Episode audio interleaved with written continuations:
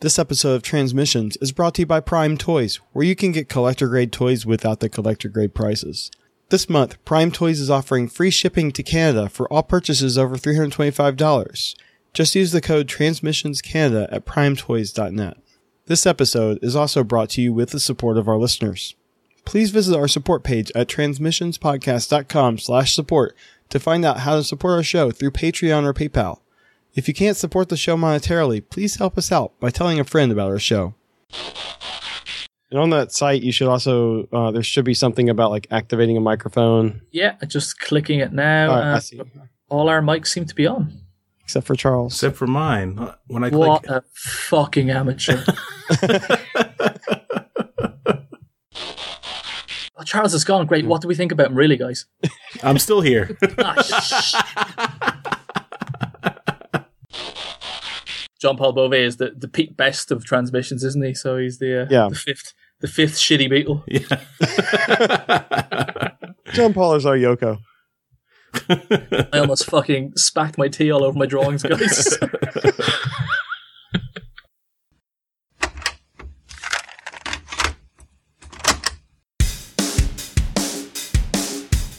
Hello, all sentient beings, and welcome to the Transmissions Podcast, where we talk about all news, toys, and comic books related to the Transformers.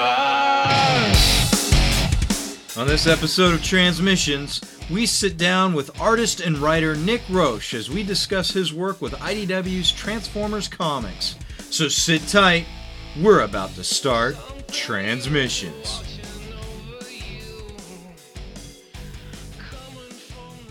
Welcome to Transmissions, the podcast that hopes all its sins will never be uncovered. I'm your host, Charles, aka Big C, and I'm joined by the excellent Transmissions team. Yusuf, better known as Yoshi? Mm, not today. Jeremy, aka Yakko, Hey.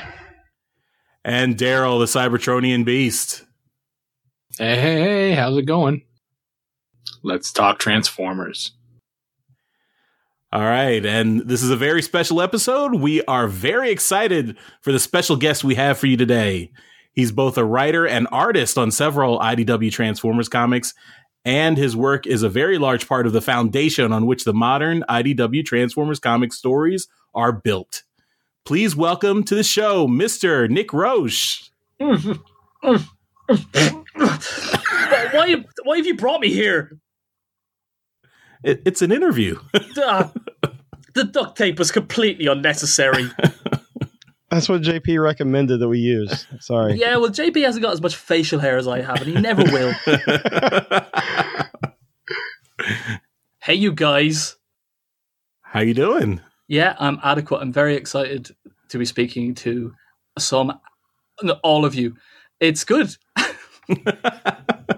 It's good, no, because I'm fans. I'm a fan. I'm, I'm a fan of the show, so it's it's weird. I've had you. Uh, you've accompanied me, accompanied me on a few deadlines. You know, you've uh, you've brought in a few a few issues for me. So uh, this is great. This is great. You guys have got lots of questions to ask you about my comic that's coming out soon. Uh, great, but I think uh, we're supposed to ask the questions here. But uh, Let's start But- again. We'll- be we'll be looking for our credit on all the issues of Sins of the Wreckers, right? Oh, I'll So be looking for credit for myself on those. So let's me first, boys, and then we'll uh, we'll negotiate. All right, well let let's get right into it. So before we get to Sins of the Wreckers, we do want to know a little bit a little bit more about you. So, uh, was there a certain point in your life that you can look back on and say that was the point I chose to become an artist? Jeepers. Um, no, I, I don't. No, I don't, I don't think so. I think because it was quite organic. I was always drawing, and I was always drawing stories. I never Mhm. just kind of wanted to draw a picture of my house with the square windows in the corners, or you know, like on a picture of a nice train, or uh, a picture of roadkill. It was always like I wanted to draw something that kind of told a story. So, um, I, yeah. So I, I no, I think I was just always into. It. I, I won an art competition when I was four, uh, because uh, one of the boys in my class was in hospital, and I had to do a painting of him, and somehow that got entered into the art competition, and it was what you imagine a four-year-old draw painting would look like. It wasn't like an evocative sort of, uh, you know, World War One esque sort of picture of a, a dying soldier or anything like that with kind of uh, beatific light streaming through the windows, you know, m- making us question all our mortality. It was just, you know, a blue and red painting of a face. But because I think I liked, I liked, I liked winning in conjunction. I liked the attention that drawing gave me. So I think that you know the lofty ideals of like, oh, I like to tell a story. Yeah, but I like the attention as well. Drawing gets me. So I think, I think that might be the, the closest thing I can kind of get to pinpointing the feeling of uh, I like this. Let's let's do more of it. So you became an artist uh, because you're a narcissist. Yeah, yeah. Let's let's get straight into it. This is this. God, this is really like the WTF of Transformers podcast. You're you full on marined me straight away, you guys. When are we going to start talking about my relationship with my dad? Uh, w- well, you said you only had an hour, so th- those questions. Yeah, good point. Good point. Good point. Yeah, yeah. Let's let's let's save that for the Christmas episode, right? Yeah. so, how did you break into the comics industry? Was was your first paid work on Transformers? Uh, yes, it was. Uh, yeah, it was. I um, I've been trying to sort of get in for a few years, kind of seriously around the, the turn of the century, um, and that was around the time that uh, Dreamwave. I was trying to get in various other comics, so I was sending off samples to DC and Marvel, and then Dreamwave got the uh, the license to Transformers. I sent them off samples, but Dreamwave, as we remember, they had a quite a tight house style, and they weren't really kind of um, not in the same way that IDW are now. They weren't really open to experimentation and uh, different interpretations of the characters. And anyone who's seen my stuff knows that I kind of draw my way and not really anyone else's way for, for good or for ill. And so yeah, so th- nothing was kind of getting by the the Dreamwave guys, and um, so I wasn't really getting any comics work. Uh, and I had initially planned to train as an animator in my teens, and had decided against it. And come 2004, 2005, I decided, no, I'm going to try and put together a portfolio to go to animation college. This comics thing doesn't seem to be working out. So the summer of 2005, I got accepted into animation college, but it was also the summer that IDW acquired the license to Transformers. And a friend of Hmm. mine uh, called Dave Hendrick, who's an amazing writer, who's had a work published this year in Ireland about an Irish pirate queen called Granuaile. And uh, anyway, I'll, I'll, I'll- his name is Dave Hendrick. He's really good. Google him. He's brilliant. If you're looking for kind of Irish pirate comics, he's the man to go to at the moment. But uh, he and I were going to do a creator owned series based on like the Irish Ireland gangland scene. And um, yeah, we were just about to set, set, set sail on, on that venture. I had done all the character designs. He his script was ready, and like a good friend, he passed on my art portfolio to a guy he knew who worked with IDW called Beau Smith, who passed it on to Chris Ryall. And within the same afternoon, Chris Ryall had gotten in touch with me to ask me to start doing some work for Transformers. So, which means I never got to do the work with my friend Dave, and hopefully we'll get to do something together, even if it's just covers or a short story with him at some stage because I owe him I owe him loads. But uh, that's that's kind of how I kind of got into Transformers. So I started off doing the letters column artwork of Chris Ryall as Chris Charger, the uh, the, uh, the the kind of the yeah his, his he was driving a red kind of Honda at the time, which is what the Binaltech Wind Charger figure turned into. So he had me draw him as that Windcharger figure, and that was kind of my first work. That led to covers, that led to interiors on the Spotlight Shockwave, which led me to write Spotlight Kup, and so on and so forth. The rest is history. The rest is ancient history now. It's 10 effing years ago. I can't believe it. it's 10, 10 years ago last week since Transformers Infiltration issue zero came out. And that had my first artwork for them. And it had a picture of Chris Ryall as Chris Charger in it. So I've been there since issue zero, which is kind of mad to think. I think I might be one of the only kind of guys working on Transformers now that was kind of there at the very beginning of IDW, which is, I don't know if that's a good thing or a really terrible thing.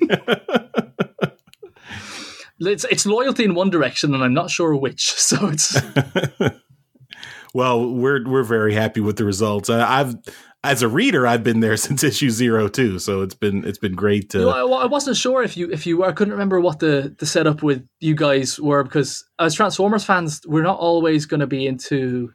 We're not always going to be at sort of ground zero of each iteration every time, you know. Like, Right. and, and the good thing is we can always go back to it, you know. So it's it's like there's been so many TV shows over the years and video games that I've kind of missed out on, and I mean missed out on. I know it's my loss not to catch them. So like I never really saw Transformers Prime, but I really got into Robots in Disguise this year, you know. So it's kind of Mhm. it's it, it's there's always something there for us. So yeah, so I wasn't clear over kind of I couldn't remember which one of you guys were maybe not as into the comics or had been there since the start of IDW or which way around it was. But yeah, there you go. Issue zero. Ten years. Ten years of our lives, Charles. yes. and I'm I'm hoping ten more at least. yeah, well, yeah, it's it's kind of mental to think that you know because because time expands as or or contracts the older we get, so it kind of feels like IDW have only had the license a wet weekend, but they've had it longer than anyone, you know, and continuous publishing mm-hmm. and issues published, and yeah, it's, it's you know I, I, think even in terms of page count, I think John and yeah, James think, must be getting up there against Furman now, you know. So I think combined they've they've surpassed the Marvel US run by now. Yeah, it's crazy, isn't it? Mm-hmm. Yeah, I mean they're they're both nearing fifty on on their books. I guess, yeah, of course, yeah, yeah, yeah, yeah. But I, but I was just I was trying to sort of because I've I mean James would have the, the numbers in his head, wouldn't he? But I I can't yeah. remember like how many pages. I suppose he's still away off Simon. I guess James is because I know James. What, yeah, if you count all the UK stuff. Yeah, yeah. Which which the only thing I count for God's sake. separatist yeah it's uh it's um yeah no of course i think he probably has a way off but it's but it's i mean both those titles are it's the closest we've had to like singular vision in in in comics really for a sustained period of time and it's it's not even rare in transformers comics it's rare in comics full stop there's not you know i, I think the only thing I, comic I can kind of think of with the same creative team that's kind of hitting the same numbers that those guys are at the moment are, is probably um, the Batman at the moment. You know, the the Snyder Capullo mm-hmm. Batman series. I mean, there must be other ones kind of in in, in the big two or even in in Image. I mean, it's, it's Erik Larsen with Savage Dragon, obviously, and but yeah, I mean, it's it's a rare feat in the, this day and age for a writer to be on a, a title that long. So. Especially um, with the, the tendency of companies to just reboot everything like DC. Yeah, yeah, yeah, yeah. And and even you know Hasbro could totally. it's clear that there's there's fans at Hasbro of Transformers first, and then the comics as well. You know, quite rightly that they're there's no kind of there's been you know there's been a bit of turnover in Hasbro over the last ten years, and there's been no real kind of new broom. I mean, there has been a couple of times, but I mean, we've had four years nearly sustained, um, you know, of the, the same titles, the same kind of storyline, uh, the same vision on, on, on both those those flagship titles. So it's it's kind of it's just just lucky that you know Hasbro kind of see the value in it that the fans do. Mm-hmm. I've said so, enough good things about those guys now, right? Okay.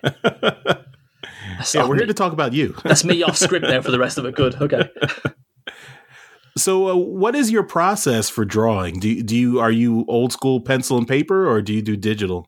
Yeah, I really am uh, old school. It's um, yeah, I, I I've, I've done a bit of digital. I think the, the first issue of More Than Meets the Eye was done digitally, and I kind of liked it because it kind of lent itself well to a kind of looseness and kind of bounciness that those characters kind of engender. I think, uh, but but I, I don't think I could kind of draw that kind of loosely or cartoony for Wreckers. Wreckers sort of seems to demand a kind of a bit more kind of grit and detail and uh, grime and yeah, there's there's but uh, but no, yeah. In, in general, I, I, draw the way I draw is this. I kind of I draw on like the crappiest paper I can. I pencil on the crappiest paper I can because it gives me permission to draw, which it's just ridiculously kind of uh, this mental sort of bridle I've built for myself that I can't seem to shake off. But um, yeah, if I draw on nice paper, I, I can't relax. But if I draw on really you don't, crap, you don't want to waste the nice paper. Yeah, it's exactly it. It's like I'm kind of still that po' boy who kind of can't afford decent paper. well, I can, damn it. IDW pay me a living wage, and um,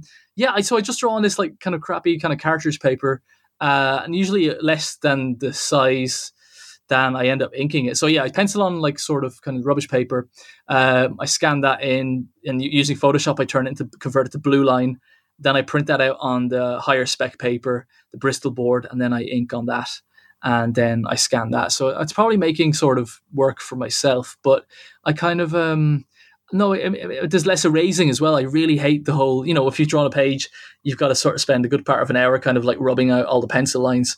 And a lot of the time you're taking up the ink that you've put on, you know, because you're using mixed media a lot of the time. You're not using necessarily the same brands of ink and pen and brush all over the place. So some lines will stay on the page after you've rubbed the pencils away, and then other lines you've got to go back and redraw, and it's just a pain in the slot, you know. So mm-hmm. I have to, um, yeah. I, so I just prefer to kind of yeah, just draw crap paper, scan that in, print it out blue line, uh, ink that, and then scan that in. And then that also means that I, when I'm selling original artwork, I can sell the finished images, and I kind of get to keep the kind of crappy, rough ones for myself. And that's kind of like my my tradesman's copy of the uh, of the work. Then, yeah. Mm-hmm. So you're the, you're the rare, uh, I'll say rare comics artist who does writing and and art. So I'm curious what your writing process is and how you integrate it with the drawing. So do you do like a full script and then draw from that, or do you like do do you do a general outline? Do you storyboard things? How do you how do you do that? I kind of do both kind of at the same time. Less full script as I go on, and as I sort of realize that, um, and the editors have made me aware. No, look, we trust you. You're the artist. You can do this. The the, the script to Spotlight Kup was, you know, it's a 22 page comic, and it would have been like close to 50 pages probably because I was with all the the stage directions and panel descriptions. I was really trying to convince editorial IDW, look, I know what I'm doing. Whereas obviously, if I'd written less, that would have shown them that I actually did know what I was doing. But um, but no, uh, any anything I've written, I've kind of drawn kind of really scribbly thumbnail as I've kind of gone along. Um, so it's quite easy to refer back to it then when I need to go to the finished artwork. Um, a lot of the time with Wreckers, with Sins of the Wreckers, I've I would have drawn like really simple like stick figure. I'm even looking at kind of pages here now where I kind of drew out the action, and then that's kind of a good thing to, because then it kind of tells you how much room you have for the dialogue, you know, and kind of uh, where it's going to fit and the sort of space you're going to require.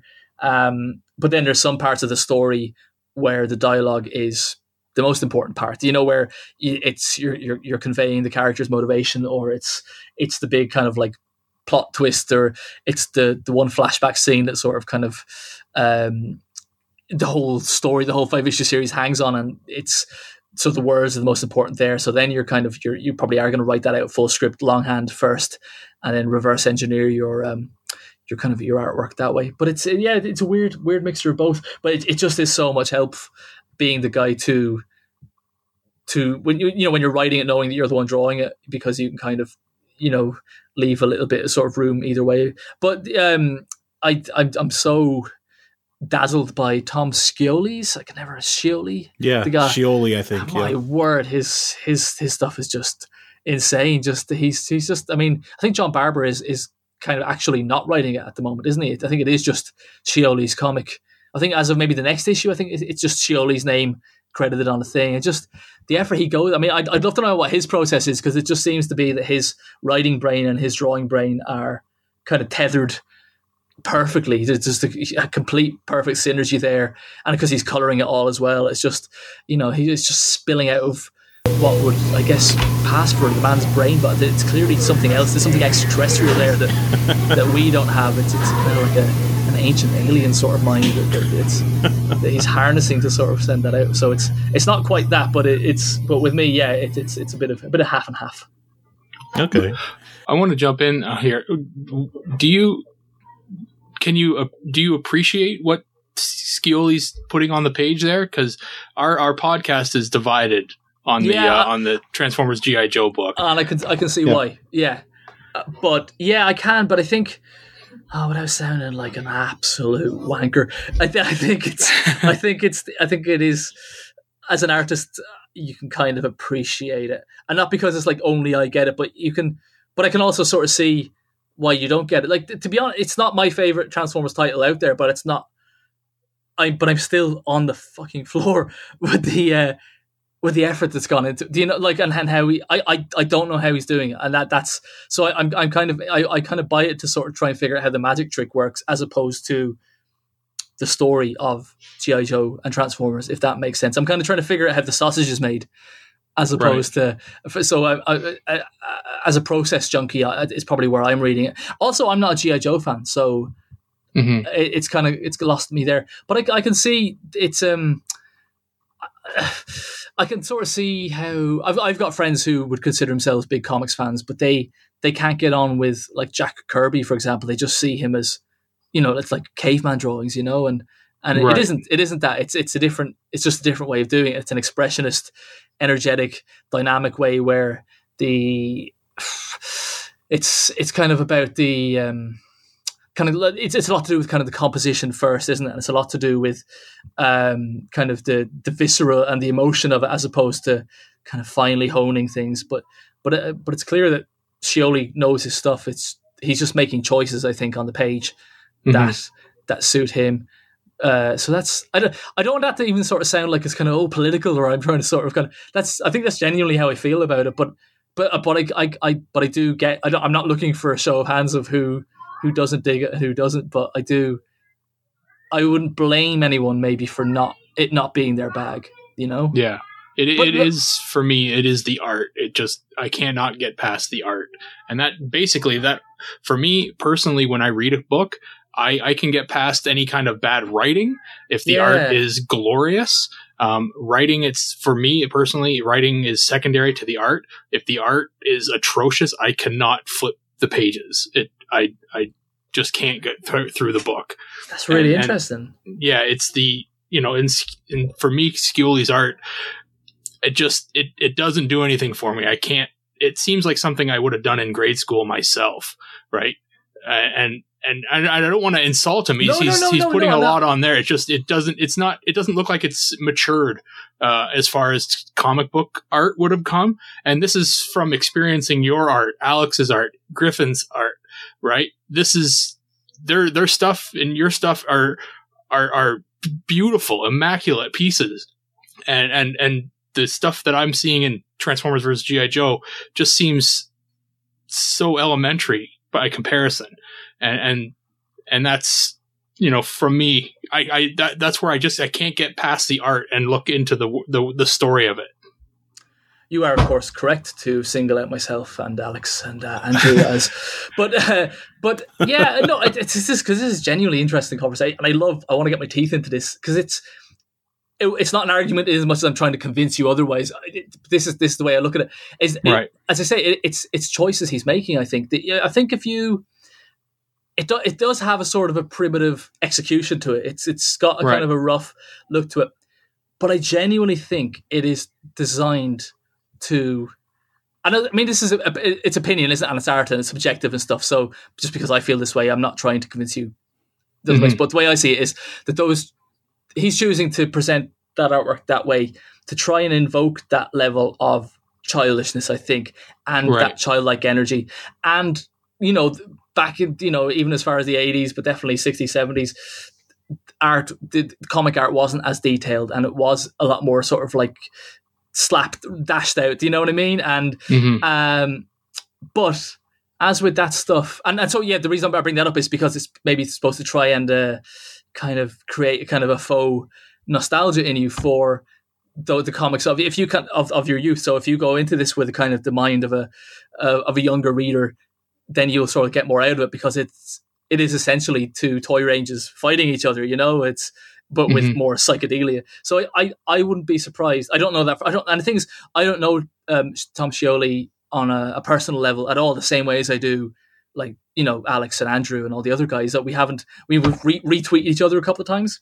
but we we Mhm. don't you know we don't have that sort of back and forth. So I, I so I'm not kind of defending him from a, or you know expressing admiration from him out of like hey he's my guy he's my buddy you know it's uh that that's that- Mutual that's respect. Yeah. yeah, it's, it's genuinely mutual respect. Uh, respect. I, but I, I look at it too because I've, I've heard a lot of people say that, and the times I've looked at it, given a cursory, cursory look, and I've gone, yeah, God, it looks kind of quite sort of childish and quite sort of. But then you'll you'll see he'll do something with kind of foreshortening with limbs, with on, on the human figures especially, and it's um it's like no, he he knows he kind of knows what he's at, and and so it's the weird thing, you know. I guess it's like a. It's like a kind of like a punk musician, I guess. It's kind of but uh, a punk musician who can probably play like Joe Satriani, but chooses to play three chords because hmm those three chords kind of are what grabs you in your gut, you know. Mhm. But they're not going to grab everyone in their gut. That that's look. I think that that's kind of how I look at it. I think. Okay. Well, it's Uh, interesting hearing about it coming from you because you're you're seeing things in it that the majority of readers aren't seeing. Right? You're looking at it as an through an art artist's Yeah, eye. Yeah possibly. Yeah, right? it's yeah, possibly. But but it's interesting you sort of saying that then about because one of my favorite comics is um, Sandman. Because uh, yeah, I'm so edgy. I mean, it's not. It's everyone's favorite comic. or, or it was- it was once upon a time. But Yeah. but the uh, so the, the first arc of that, they were really really finding their feet with the artists at the time. So it's written by Neil Gaiman, who's Neil Gaiman, and you know Right. like, he- he knows what he's doing, wri- writes so confidently, and writes you know it's pulling all these like esoteric sort of references, and it's just creating stuff that maybe hasn't been seen in the comics page before. But there's some really kind of wonky art in those first. And so I just wonder then, you know, if, if you were to read that, chances are, I don't know if you have read that or not, you know, but chances are you might not kind of give it a shot. And so it, it's weird then because, uh, you know, the, the right, as good as the writing is, the art is, is what you go for. And I completely get that because, you know, I, it's equally valid for you to say, how can you pick up, read X comic, Nick, because X Mhm. comics art sucks. That's, it's equally Right. valid, you know? So, and I'm probably missing out on a, a, a comic Mhm. you know, the, or yeah, yeah, or sorry, the, the writing wise, I mean, you know, yeah, I don't know if I've lost my analogy there, but hopefully you can um, you can edit this together so I sound like the effing genius that I'm trying to portray on TV. But Jenny, I, I could, I, oh, let's let's let's all hang out in a bar somewhere and just talk about this stuff all night. This is uh, we should. genuinely, yeah, no, really, I, I, I'd, I'd, I'd love to do it, and it's it's it's kind of interesting to talk.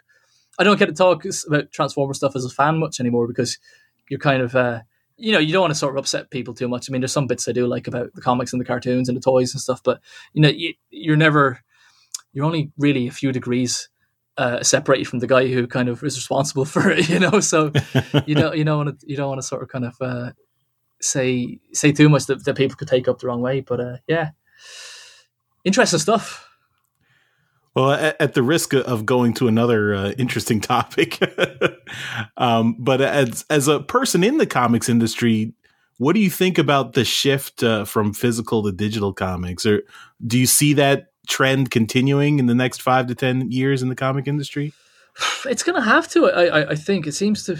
I mean, there's. I, I don't have any sort of amazing insight or or, or wisdom soaked kind of um, predictions for it.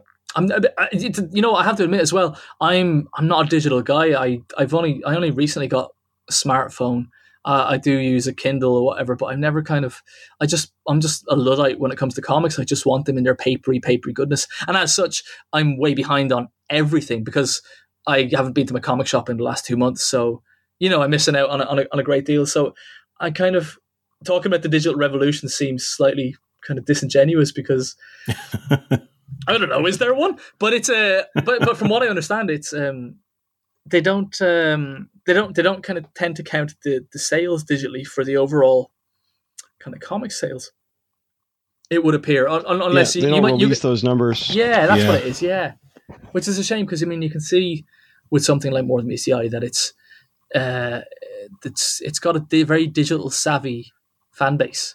You know that Mhm. it's uh, and it's got a, a strong sort of readership who'll buy the paper copies as well. But I think for um, it seems to have a lot of um, kind of fans sort of spread out across the world and in Japan in particular, whose I guess only access to it is its uh, its kind of digital uh, format.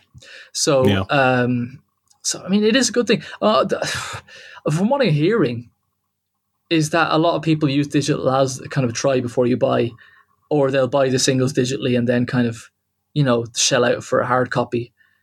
Um, especially comics fans seem to still respond to the tactility and to kind of, you know, you can sort of zoom in on a screen and you know you can go in as far as resolution allows you, but nothing really beats the kind of resolution that your own retina will give you, you know. And so if you've got a comic in front of you, you know, it's pressing your nose up against it to kind of catch all those, uh, you know, criminal details that Alex Milne is sharting into every corner that he can and just showing up the rest of us. Um, you know, like I think nothing really kind of beats that. And I know a few. There seems to be a lot more comic shops opening. I know. I seem to know quite a few people, and not even that comic shops are doing well. The comic shops that are, that do exist, um, kind of locally here in Dublin, uh, all of them are doing really well, and a lot of them are kind of expanding to larger premises and better locations. And so, you know, it's uh, there's something about kind of paper comics and comic shops. I think are always going to be the, um, the kind of fly paper that kind of catches casual fan, or you know, the Mhm. people who are or the lapsed fan, or uh, or the young fan. I think you know, it's it's it kind of you, you bring a kid kind of. Uh, you know, in front of a, a window of Forbidden Planet or something like that, then it's going to be hard. You're not you're not going to win the fight of not getting them to go in, and then you're probably going to lose the fight once they're in there of, of picking up something, you know. And hopefully, it's not a, a pop Funko, one of the most culturally bankrupt devices known to man. So it's. sorry, guys. I've been, you, you're all big pop Funko guys. I can tell. I'm so sorry. I've said the wrong thing. What? I, they're called pop Funkos, aren't they? What, Funko Pops? What are they called? Funkos? You know those little? Oh, yeah, there's little Yeah, but uh, they're, they're all the PVC same. figures. Yeah, but they're all the same. Yeah. But they're all Ah, the okay. same. but one is colored like Iron Man, so he's different. So I mean, I guess in a, in a, we have also the dark side of digital with the you know torrents and downloading, where that some might also say they're doing a try before you buy, but it's a it's a little bit less uh, less accepted. So what are your thoughts on that? Yeah, well, it's just that it's, it's not good. I've, I've got really close friends who who who use it, and that, that sounds like it's it's me. That sounds like I'm talking about myself. There, I'm not. Like I said, I don't do digital legally or illegally, really. Um, and it's it's weird you know they'll rinse they'll rinse the torrents for you know the complete runs of comics, and a lot of them are kind of they wouldn't always be big two comics. They'll be indie comics, you know, and they'll come to me because oh yeah, have you read this? I'm like, no, I haven't a time, man. Is it any good? And I'm like, yeah, yeah, yeah, it's good. And I'm like, how did you read it? And I go, I just yoinked it off the internet. And I'm like, that's that's, but like, you know, you know that I work in that industry, right? You know, it's like, you know, it's it's yeah. I mean, it, it's it can't be really abided. It's I don't know. I mean, th- there is. I have I have done it with music and the instances of like try before you buy that sort of thing. Not even not not even try before you buy. Like sp- specific bands that I know I'm going to buy the physical copy, but I don't because again I'm, I'm I know I just sound like I'm a caveman or whatever, but I don't really use I, I don't use like iTunes or things like that. I'm kind of not really. Um, I, I sound like someone who hates all media. Jesus, but I um, so I, I I still I still enjoy buying like kind of hard copies of everything. So if a band maybe has a new single or whatever, and I kind of I kind of fancy it. But you know, I haven't done that in a long time because streaming is the way to go with that now. Because no band releases something and doesn't stream it, so that that they've cottoned onto that. They know that people are going to try before you buy illegally. So yeah, no, yeah, I can't really. I can't really sort of stand by it to be honest. It's it's a shame. It's a shame when you Google like I've had to Google old issues of records for reference just when at times when maybe I haven't had the hard copy um, beside me or whatever. So I, I'll be kind of like looking up old issues uh, for a cover, maybe for a reference or something like that. And um, so it'll say like Last Stand of the Wreckers issue two. And then the next sort of search option is Last Stand issue two torrent. And you're like, for God's sake, you know, so it's, so it's, it's kind of heartbreaking when you see that. And whatever bit of comic that's five years old, it's kind of, it happened like this year when we did the Monster Motors comic, you know, and you'd sort of Google Monster Motors to see who's talking about it, and you'd be like, "Oh, great! I can read it for free." Thanks. Mm, yeah. yeah, yeah. It's just it's it's it's sad. It is it is kind of hard. I think I'd probably be a little bit more. um I'd probably be even more passionate about it. I think if I was uh, if it was like an indie. co- So Monster Motors it hurt more than Transformers. It's like Monster Motors was creator owned comics, so then you do feel it, it is literally kind of money being taken from your mouth, I guess, you know. So it's uh with Transformers, you're sort of like, you, you know, it's the, the the money I've I've been paid already. I'm not getting paid anymore, sort of thing. I don't mean that in a sort of a screw you, but it's it's uh yeah, that's I that Yeah, makes well- sense. Well, actually, that, that leads into my next question because that's one of the things that that uh, we have noticed is that for artists and other media like you know books, TV, movies, music, they get even if they don't own the copyrights on whatever they produce, they get royalties and residuals Yeah, for the work they produce. And my understanding is that in the comics world, usually the writers and artists don't get that unless it's creator owned. that's not true. It's uh um, it's mm, it's really just kind of licensed comics that you don't get your royalties on. Oh, okay. So I only did three comics for Marvel so far, and I'm still. And they weren't big comics. They're New Warriors and Revolutionary War, Dead Set, you know. Mhm. But I still do quite well on the royalties of those. And Oh, okay. yeah, and you don't get royalties on Transformers. Okay. But, but you know, it's you, you you know that going in too, you know, and it is it's a shame because I mean, look, you know, it is what it is. Like I said, and you you you, you work on the title because it's the title you want to work on. Like I, I desperately wanted Right. to, wanted to do Sins of the Wreckers, so that's why I'm doing Sins of the Wreckers. I'm not doing it because of, uh, you know, like I'm, I'm doing it because there, there is a paycheck in it, but I'm doing it because it's a story that I wanted to do, desperately wanted to Right. do, and have done for a long time. Um, but uh, yeah, but but yeah, you know, going into it, and so you know, if you think about it, wreckers, say Last Stand of the Wreckers, so that came out uh, singles, and then it came out as the trade paperback, and then it came out as the hardback, and then it was released digitally, or has been released digitally, and then they've released as those kind of black label kind of editions, you know, that Mhm. go for kind of like hundred dollars or nearabouts, and there's no royalties in that, you know. Yeah. So it's you know it's again we're all we're all there's no one to really is think if, if you're working on Transformers, you're working on Transformers because you want to. There's no way you can draw or write something kind of that detailed and that kind of naughty uh, without kind of being a huge fan of it. So as I say, there's none of us doing it exclusively for the paycheck, but it, it is a shame when you see something uh, that you know, like wreckers. I'm sure, you know, like for example, like more than ECI two, where you know it has this life elsewhere. You know, it's a shame that you can't kind of. But that's the way it is. It's not just Transformers. I'm pretty. It's GI Joe. It's My Little Pony. I'm. It's Star Trek. It's Doctor Who. You know, so it's, it's it's licensed comics. So yeah, Yeah. I mean, it's still a shame though, because I, I definitely think the writers and artists I, who they're making they're making Hasbro's property more popular by the output that they're putting out there, and I definitely think they should be compensated for it. But you know, that's uh, just an opinion. But uh, yeah. And it's hard. It's I hard for me to get too involved in this one. I think. Yeah. uh, you know, I don't want to sort of throw anyone on the bus. And yeah. no, and, and and also, I'm in no way ungrateful for because like I don't, you know, imagine I'm the guy who comes on the podcast to sell his comic, but sort of moans about. You know, his, Right. his, his, his, his- the business issues. No, it's it's not because it's not that at all. But I mean, yeah, I mean, look, everyone would like more, no matter what they're doing, you know. And so, understandably, those of us who work on licensed comics would would love to be able because, as you say, and it's not just you that have sort of kind of said that uh, some of the writers and artists have added value to the the product. It's you know we've we've heard that from Hasbro. You know we we know people who work in Hasbro who say how much such a comic meant to them, or you know what they're you know like it's and it's clear by the fact that they're making toys based on kind of designs that we do as well. You know, so Mhm. yeah. Also, designs that we you know draw for free. right. Yeah. So so let, let let's do a, a little deeper dive into Transformers. So how did you first get into Transformers? So you were- were you a, a kid back in the eighties picking up the comic in uh, in Dublin and and getting uh, all you know starting off with issue one there? Well, uh, there's a few corrections there. I'm not. Fr- I live in Dublin, but I'm not from Dublin. Okay. I'm from. Okay. I'm from a place called Wexford, which is in the southeast of Ireland. If you imagine Ireland as a, a seated teddy bear facing off to the left, I come from the arse of said teddy bear, and Okay. um, I'm proud of it, and I smell like it too, guys.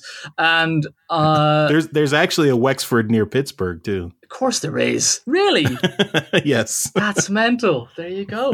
Uh, Pittsburgh is in Pennsylvania, isn't it? Yes. Yes. Yes. And my Western part of Pennsylvania. Yes, and my cousin is f- living in Pennsylvania. He's from Wexford. I wonder is he trying to, has he just gotten lost there? I don't know. Um, uh, hi, Damien, if you're listening. He won't be. Um, so no, so yeah, my first uh, awareness of Transformers was the um, the, the TV ads. Uh, um, it's just it's just this guy shouting, saying "Transformers turn from robot to car and back again," and I'm like, "What the fuck?" And so I genuinely didn't believe that these toys would transform. So you know, so I assumed that when I saw them in toy shops, you'd get like a, a blister pack or a box, and there'd be a figure of Optimus Prime or Jazz or something like that, and there would be a car that comes comes with it that you would have to pretend the robot turned in, you know, like Action Masters. So that's why. So I, I never thought that Transformers were even possible. So that was my first kind of uh, introduction to it was the TV ads, and then it was the TV show. I happened to be watching kids TV on the morning that More Than Meets the Eye aired over in the UK. Um, which I'm not sure. I mean, I think it was 1984 over here, but I'm, I'm not sure. It could have been early 1985. But it's so nuts that I kind of, because I was never up early in the mornings, you know. So what the hell was I doing the morning that, uh, you know, like Bumblebee and Wheeljack were buying fluorescent lights, you know? So yeah. And uh, that so that so when when did you when did you discover the comics after watching the show? Not until like two years later. I was um the first time I was picked up the comics was like Target 2006, which was like 1986 was when that was going on, and Mhm. I I kind of I knew guys in my class had Transformers comics, and then the only one I, the first one I read was the very first issue of Target 2006, which is. Uh, so there's, yeah, there's a prelude issue, which isn't the one I read, but the, I, I read part one of Target 2006, uh, which is issue 79, and it had Ultra Magnus and Galvatron on the front cover, and the first page is Cyclonus and Scourge, splash page of them just tearing through the air, and it's the next page. Then it's got them. Galvatron is in pistol mode on Cyclonus's kind of a cockpit, and they're on their way to depose Megatron and Soundwave, and you know they arrive at, Mega, at the Decepticon base. They bury Megatron and Soundwave under all this rubble, and suddenly they're the you know they're in charge. Ultra Magnus is there on Earth looking for Optimus Prime, who's just disappeared, and um, oh, it's the very end of the issue. No, that's what it is. Uh, yeah, at the very end of the issue, you, you Emirate Zaron on Cybertron. You get to go to Cybertron. You get to see what's happening there, and you meet a character called Impactor, and uh, Impactor is talking about this new warrior called Ultra Magnus, and that was my first comic that I read and it had Ultra Magnus Galvatron and Impactor, you know, and it's like, mm-hmm. so they're they're my guys, do you know what I mean? They're right, more than right. more than Prime and Megatron ever will be, like the, the, Transformers the movie guys and the UK comics guys were. So that was it. And years later, when I went to my first Transformers convention in 1999 in the UK, I was there went as a fan, obviously, and they had an art competition. And was, the reason I went is because Simon Furman was going to be at it, and he, you know, he'd only really started to do um, you know, kind of public appearances, I think nostalgia was only really starting to kick in, and he real there was a you know realization that people would actually want to listen to you talk about the comic that you worked on, you know, 10, 15 years ago, sort of thing. So uh, he was judging an art competition. And I entered the art competition, and I drew. Um, I was the battlefield with Ratchet, kind of holding the hand of a Wild Rider who had been shot down in battle, and it was basically sort of showing the compassionate side of Ratchet. And really must dig it out sometime. But anyway, um, Simon was the judge of the competition, and he picked mine out as the overall winner and I got to win uh, an original piece of artwork from the very first issue of Transformers that I owned.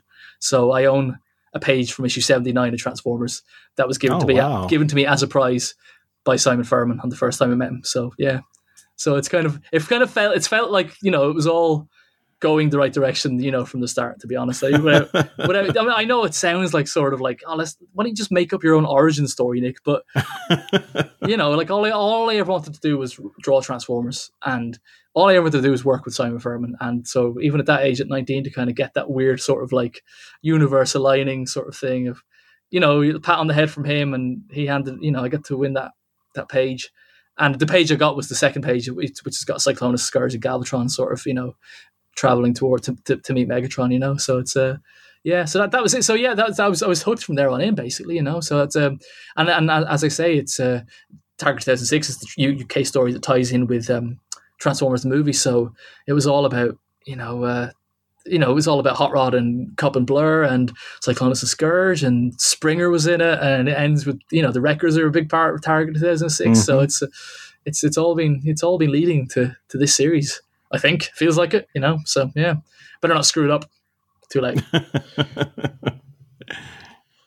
well, you I mean, ever, I, did you ever okay. remind uh, Simon about uh, you know meeting him when you were nineteen? Yeah, I have done. Yeah, and I I, I dug out. Uh, I must I must see if I can find it to, to send to you guys to accompany with the uh, with the uh, the podcast maybe. But yeah, I, I found a picture last year of he and I kind of like he shaking my head. I, would queued to meet him or whatever, you know. So I've just got like ridiculously lank, straight hair to my shoulders, and I'm wearing my um my episode one uh long sleeve uh black sweatshirt because it was 1999, you know. So I'm wearing my Phantom Menace apparel, and uh yeah. So I reminded him, and like, yeah, he's he's he's you know, and it gets gets to the stage now like where I kind of talk to him about kind of being a fan age sort of six and seven and he's just like stop reminding me what age you are you know so he's just it's, it's, so i mean I, I, remember watching saturday morning tv when i was a kid and in 1987 and they simon furman was on it simon furman was they was a guest is because the marvel uk comic transformers comic was getting huge numbers at the time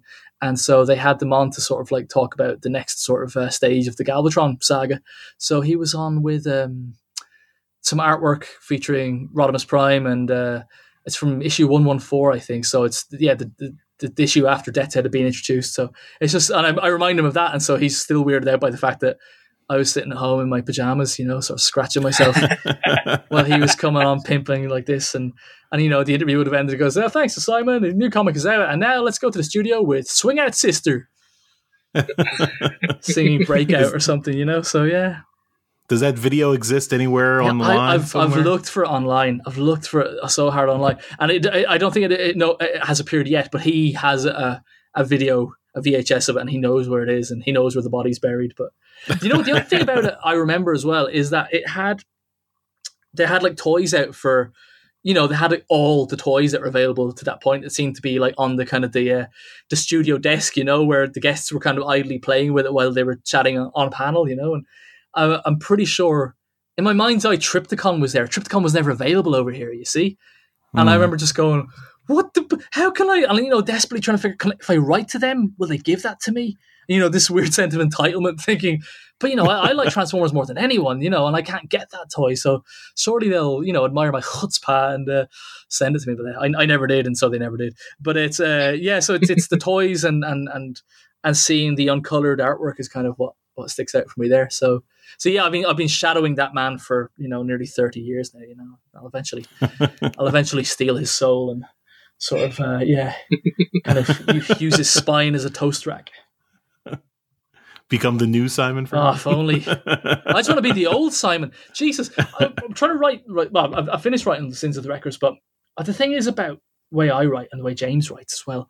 We, we like lots and lots of words, and you read a Simon Furman script, and and he he can do it in like a fifth of the dialogue, you know, and you still feel like you've had a nourishing meal. It's it's kind of nuts. Like he just and and he writes he writes for artists as well. He writes so sparsely and even his dialogue descriptions or his panel descriptions are so like you know prime punches galvatron sort of thing so it's completely up to interpretation whereas james is very detailed in how he wants it composed and i'm kind of anal like that even with myself i kind of write ridiculously detailed stuff And then both funny- Charles and I have bought some of James' scripts, and yeah, they're pretty thick. they, they really are and it's um i don't know if you've bought issue six of more than meets the eye have you did you pick Yes. yeah yes. Imagine knowing that you've got to draw 22 pages but the script is 60 effing pages oh james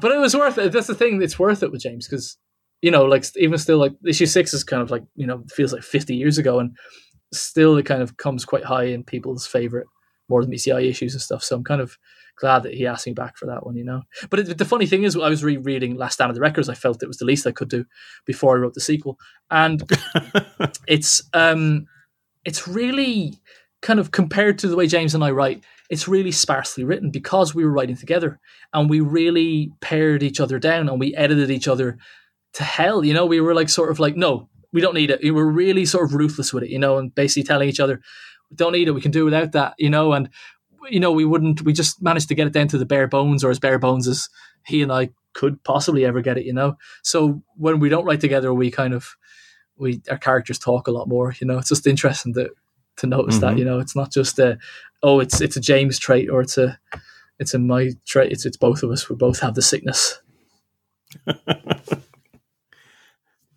Well, um, can you tell me a little bit about, uh, or tell us? I should say me, because lots of I'll people tell should be I'll listening. tell you. Charles. I'll tell you. You won't tell any of else. These freeloaders.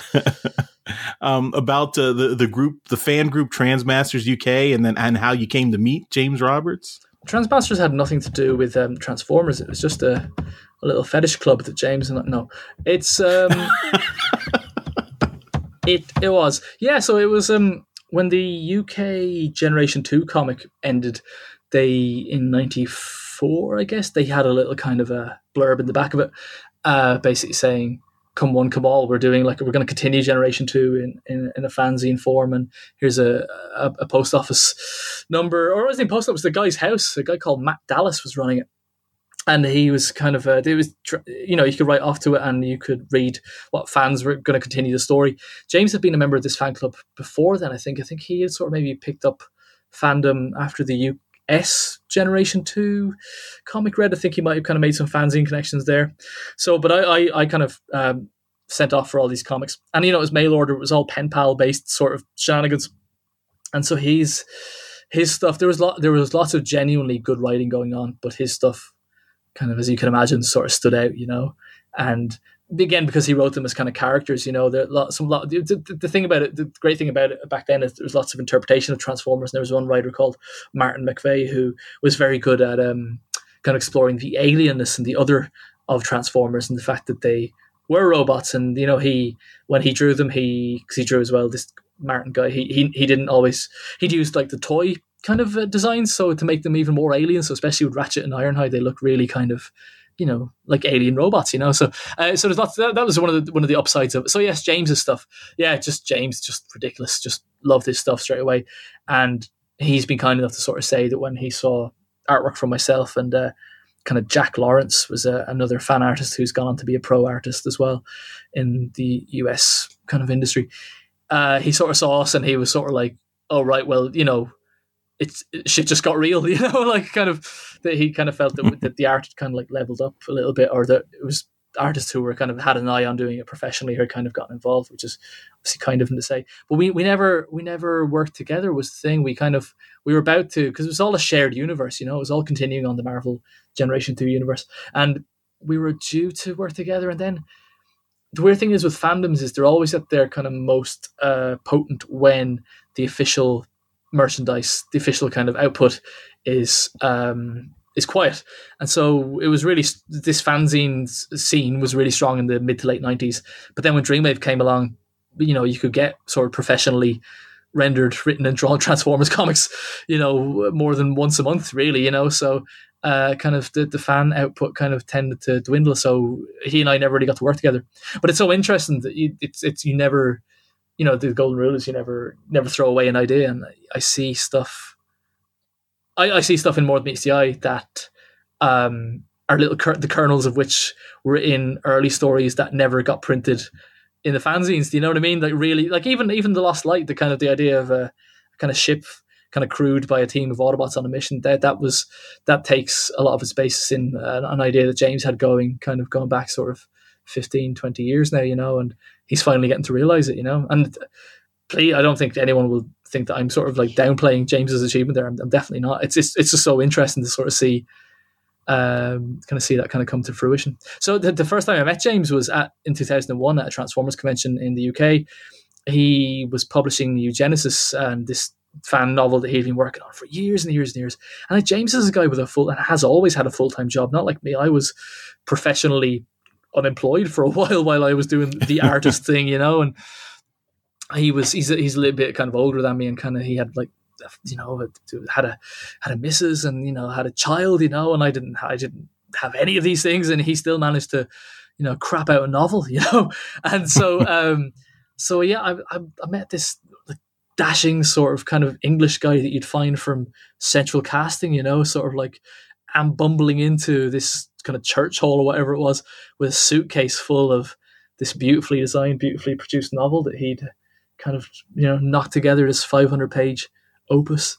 And uh yeah so that was kind of made, we knew who each other were from like speaking kind of like online and stuff. At that stage we were all online. But uh yeah so i just made sure i was kind of quite kind of high up in the queue because those books were flying fast. And so we just sort of stayed friends since. And uh the, the eugenesis was my beach reading that year when i was on holiday and it was you know, I just didn't think that was possible with Transformers. What he did with that, you know, and it's now it's old hat because he does it every week. But it's, uh, but it's, uh, you know, it's really sort of like it's like Jesus, you you know, you could do this. You know, you have permission to to do this with Transformers. You know, so it was. um and you, the thing is, you didn't officially. That was why it was so good because he didn't have Hasbro kind of like breathing down his neck. But now he does, and he's, he's still sort of managing to to show them kind of how it's done. I think, but uh, that that's how he and I met. So I knew that kind of if I've been trying to get him work as, as best I could. I mean, he was always going to end up where he ended up. You know, it was kind of, but I it's you know I, I had doors open for me, so I was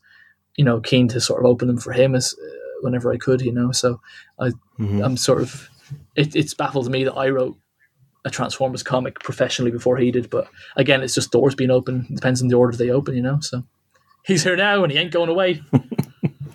well, uh, l- let's get into some sins of the wreckers talk because I'm bored of that. Last in.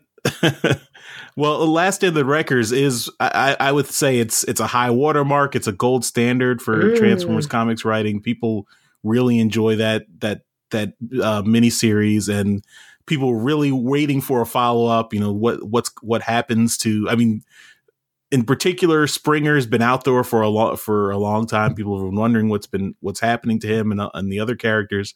So how did how did you pitch Sins of the Wreckers, and and have you been planning it for a while? Yeah, it's it's really kind of been close to two years, and it's it's it's even been close to two years since I submitted the outline. I was kind of basically told that I was trying to get work back into the writing of Transformers scene because they'd been asking me a lot to kind of come back to drawing it, you know, and I'm like, I felt like I'd kind of done it all, and like I hadn't, obviously, but I I felt like I wasn't able to bring much new stuff to Transformers from that angle, uh, art wise, and I wasn't maybe finding the satisfaction drawing them as I had been, and the thing I mean the last thing I wrote and drew was Spotlight Megatron, and I just really loved it. You know, I just it's a you know really the thing that was missing was me kind of writing my own stories, and so I've been trying to get writing work f- with them for a while, and they sort of said, "Well, you know, this is you know we need it needs to be in continuity and so Yeah, well, you know, like I can pitch something, and they said, "Well, do you know what? What would get greenlit straight away was if you'd be willing to do a sequel to Wreckers." And I'm like, I don't know if I wanted, partially because it had been so well received. You know, it's it's a. Uh, you know, like why? Why would I sort of? I know it's everyone will always have sins of the wreckers, but I mean, or I said last stand of the wreckers, even if sins of the wreckers sucks. But I don't. I don't want I don't want the sins of the wreckers to be the Dark Knight strikes back to uh, last stand of the wreckers the Dark Knight Returns. You know that sort of way? Because yeah, I'm comparing it to Dark Knight Returns now. For God's sake, so what's wrong with me? But yeah, you know, in some sequels they do kind of leave a bad taste in the mouth, you know, and there has to be the right reason for doing it and all this sort of stuff. So when they sort of said they were looking for a sequel to Wreckers, and also they said they're looking for a sequel to Wreckers, but they were looking for a sequel to Wreckers from me. They weren't. They had had people trying to pitch Wreckers material before, and they had told them blankly, no, that's James and Nick's stuff. If they want to do something with these characters and that setup, that's theirs. So John was really, really good about keeping certain characters in their place for them in case I ever wanted to do something. Like, you know, Springer hasn't done anything in five years, and it is because he wanted to sort of see, you know, what my take would be or what James and my take would be on it had either of us decided to do it. Um, so I, I knew I kind of had a green light, or at least a as close to a green light as I could get. And so I, uh, yeah, eventually sort of kind of drew an, wrote an outline. And so that was, like I said, it was close to two years ago since I submitted it. And just the slate, the IDW comic slate has just been so busy that it's kind of only kind of come up this year, you know, that it's been greenlit. So when I kind of knew that there was a Wreckers kind of hole, I just tried to think what would you, what, you know, where would you go next? So the thing about Sins of the Wreckers is that it is a direct sequel to Last Stand of the Wreckers. You can still read Sins of the Wreckers without reading Last Stand of the Wreckers, but it's, you know, it'd be like watching Empire Strikes Back without Star Wars. Again, I'm comparing myself to great, great art. I'm gonna, I'm just gonna kill myself. This is terrible. But uh, what I'm saying is that, you know, it's, it's, uh, uh, you know, you, we, we, I've tried to kind of invite and embrace new readers um, but you obviously it, it's more rewarding if you're familiar with the, the, the previous story. So uh, yeah, I try to come up with what would be what's a what's a conundrum for the Wreckers and what where would they go. So I try to kind of think about what do the Wreckers not like. You try to think of you know an adversary or an antagonist for them, and so my main sort of it really drew me to Prowl, and I basically thought, well, they don't Prowl doesn't really like them, and they don't really like Prowl, so what trying what well, if Prowl doesn't really like anybody. Well, yeah, exactly. I know. Yeah, I figured I didn't need to waste my breath with that one. yeah. I figured as, as I gasped my last, I'm like, oh, I didn't need to say that, but no, you're dead right. It's true. Prowl's Prowl's Prowl's got problems with everyone. So, and I figured, you know, why not put the wreckers in a position where, well, you know. Uh, you know, you can't top Overlord. Really, it, it's going to be really hard to top Overlord and Garrus Nine and that setup of that that prison, that kind of hellhole of a prison with that kind of character like Overlord who's that strong. So it's basically like, well, what if the Wreckers had to rescue Prowl, and why would they want to? And so that's I kind of worked backwards from there. I kind of figure out, mm. you hmm. know, why would Prowl, or you know, pick your reasons why someone would want to kidnap Prowl, and then try and narrow it down to who out of all the many people would want to do that, and then you know, figure out how to get the Wreckers involved. You know, so it's um, and the Wreckers being involved. It's called Sins of the Wreckers it's about kind of things that the wreckers have had have done themselves in the past and have had done to them. You know, uh, it's not necessarily about here's a new team of wreckers. You know, it's uh, in the same way. I, I, I could have gone that way. There was a draft of this story where I went, I recruited like a whole team of new wreckers and did the whole new recruits thing, and then I kind of realized that I could tell the exact same story without those characters. And if you can do that if you tell a story and lose five characters, you, you should lose those five characters, you know. and plus, you know, it means I could draw it in half the time as well if I lose half the cast. So it's um, so it's a shame because I liked a lot of the characters and kind of a lot of the ideas I had for them, but it's it was a more economical way to do it, and it kind of sets it out then as a follow on as opposed to trying to emulate the previous story of like here's all the new characters, it's a new team, you know. So the characters that you kind of meet and in the wreckers are kind of people by and large who have kind of this isn't their first rodeo, you know. So it's you know, there's characters like Hubcap and uh, Stakeout are involved, uh, but you know they're not. It, it's not to the same extent of like the greenness of Iron Fist or you know kind of the people being kind of caught, you know, with kind of stage fright the same way as Rotorstorm was at some stages, you know, like and kind of yeah. So it's that that's kind of how I reverse engineered Sins of the Wreckers. It's it's been there for close to two years and it's been written since April, I think. It's been completely written since then. Oh, so it's, okay. yeah, so it's just been kind of like I had other work to do then art wise after that, and so but for the last couple of months I've been drawing it. So yeah, so it's but it's all done. That that's the thing. It's all done this time. It's writing wise, so there's not going to be. I won't be able to discover any new wonderkind uh, Transformers writers to uh, to pluck from obscurity and to sort of steal steal a job from under my nose. So it's so do you, do you plan to kind of pick up on a lot of the plot threads from Last Stand of the Wreckers? I mean, yeah, you so you name it, yeah, pretty much. yeah. So so basically, I mean, we have we have Springer, and I guess if if you've read the well, I mean, you guys know about the pro story. If if listeners out there have read the pro stories at the back of the the soft cover and the hardcover of Wreckers, uh, you know, Springer and Roadbuster are one place, Impactor and Guzzle are somewhere. Uh, Aequitas is still, I mean, there, there's still a mystery around Aequitas and what's beneath it. I guess that comes from issue six of More Than Meets the Eye. Uh-huh. Verity's still got a copy of all those records that uh, that Prowl has. So there, there's lots You're- of things that are swirling around. You're setting this up beautifully, yeah. no, seriously, that that's it. That that's pretty much you know where where we've left all the characters. It's a, uh, I think, uh, but I hate trying to shield Last Stand of the Wreckers too much. But yeah, in the, in the hardcover version of Last Stand of the Wreckers, there's bonus material which sort of kind of the uh, some of which James wrote in text form, and then I did a Verity story and uh, Springer or I uh, Guzzle and Impactor story. And so the, the Springer story is basically well, it's not a Springer story; it's a Roadbuster story. Basically, Springer still right, right. He's still in a coma following his injuries at Garrus Nine, and uh, uh, Roadbuster is essentially sort of like Florence Nightingaleing him, trying to sort of like return him to full health on Debris, which is the Wrecker space station. Uh, so that's that storyline is very much followed up. Road, Roadbuster is a very big part of this story, very very big Yeah. part. Um, and then the Guzzle Impactor thing, Guzzle Impactor, uh, basically kind of Impactor is trying uh, we at the end of last time of the Wreckers he's trying to do the right thing you know by Spring, springer sort of showing him kind of how to be more of an autobot as opposed to be a wrecker you know do, you know and um Guzzle is kind of uh, Guzzle is a guy who likes explosions and hurting people and kind of like seeing people with purple badges die and uh, so he's kind of um Guzzle's kind of got the, a blood a bloodlust thing going on you know and that's that's kind of where we left him in the short story in the hardcover and Impactor kind of likes that side of life too. But Yeah. but he's trying to sort of kind of stay on a straight and narrow, trying to keep Guzzle on that same path.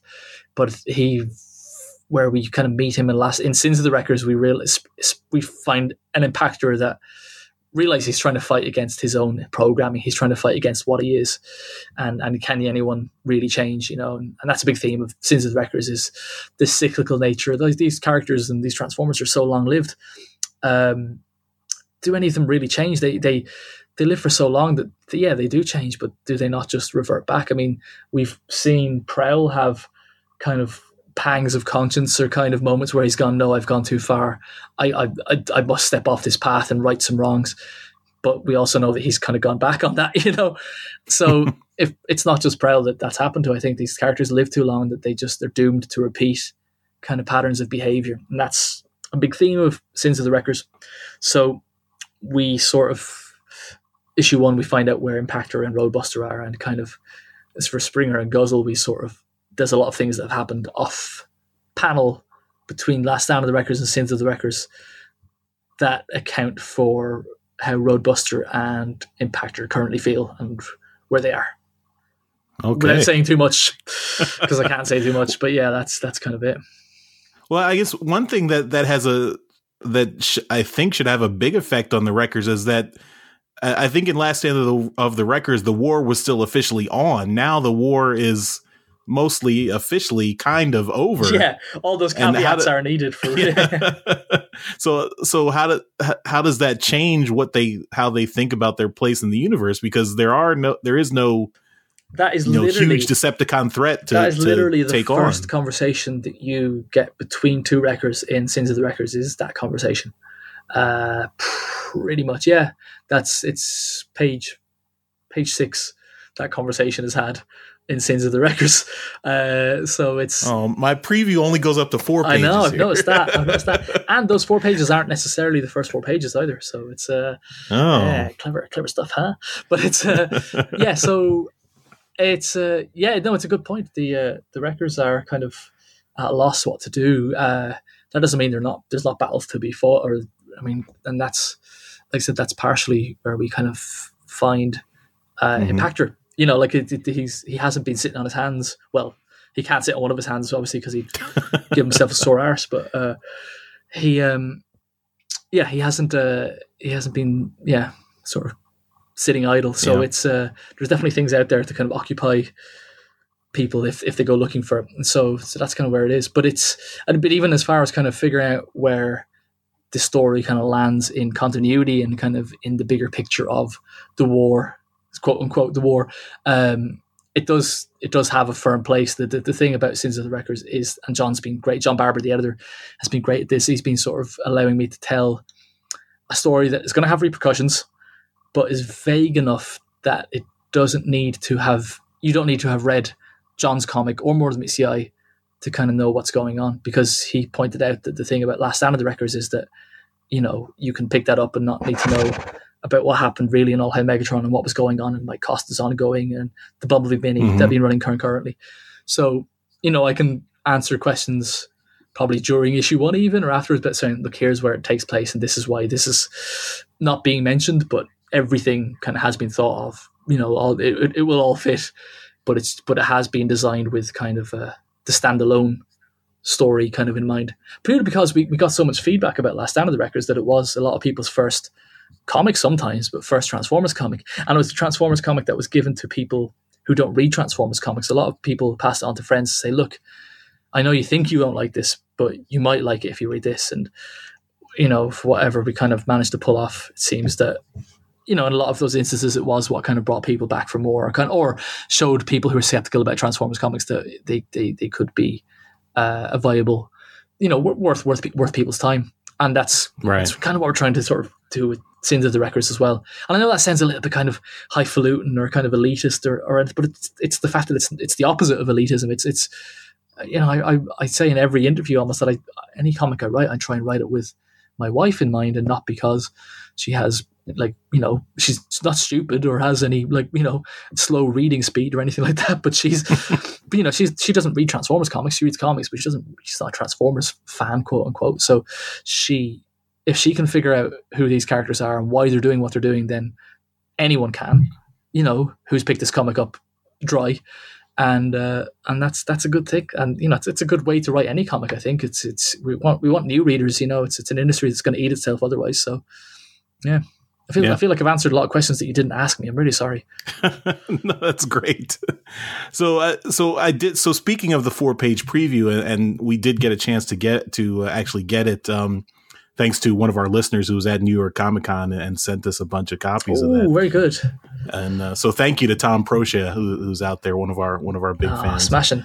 Uh, and uh, and the one thing I noticed that it does deal a lot with Kup, which is another uh, character that has has has been a thread through a lot of the the comics that you've written for IDW. So I I did go back and read Spotlight Kup and then All Hail Megatron 15, where uh, you had you showed how Kup had undergone the Pretender process, That's and right. now yeah. uh, in this in this uh, in this little preview, we see some of the repercussions of that. So uh, I'm wondering if if that's going to uh, his his connection to Prowl is maybe going to be the the thing there uh, that's going to be picked up. Uh, Well, yeah. I mean, within the story. It's, it's it's hard to, you know, the, the fact that I'm being vague about it is almost an answer in itself, right? So it kind of tells you. so uh, no, no, I'm not using it at all. No, it's I mean, yeah.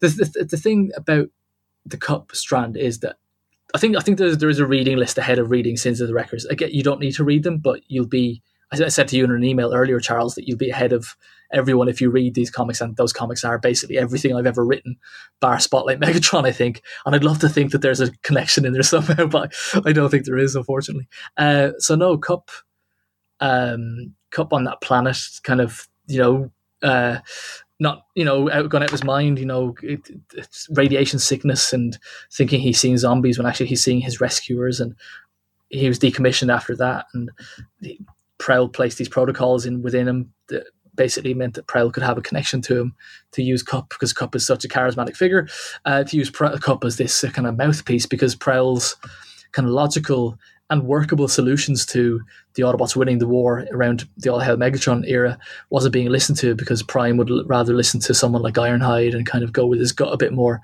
rather than maybe do some of the more dubious stuff that Prowl was suggesting, but w- that would have been more effective and possibly ultimately have maybe saved more lives, you know?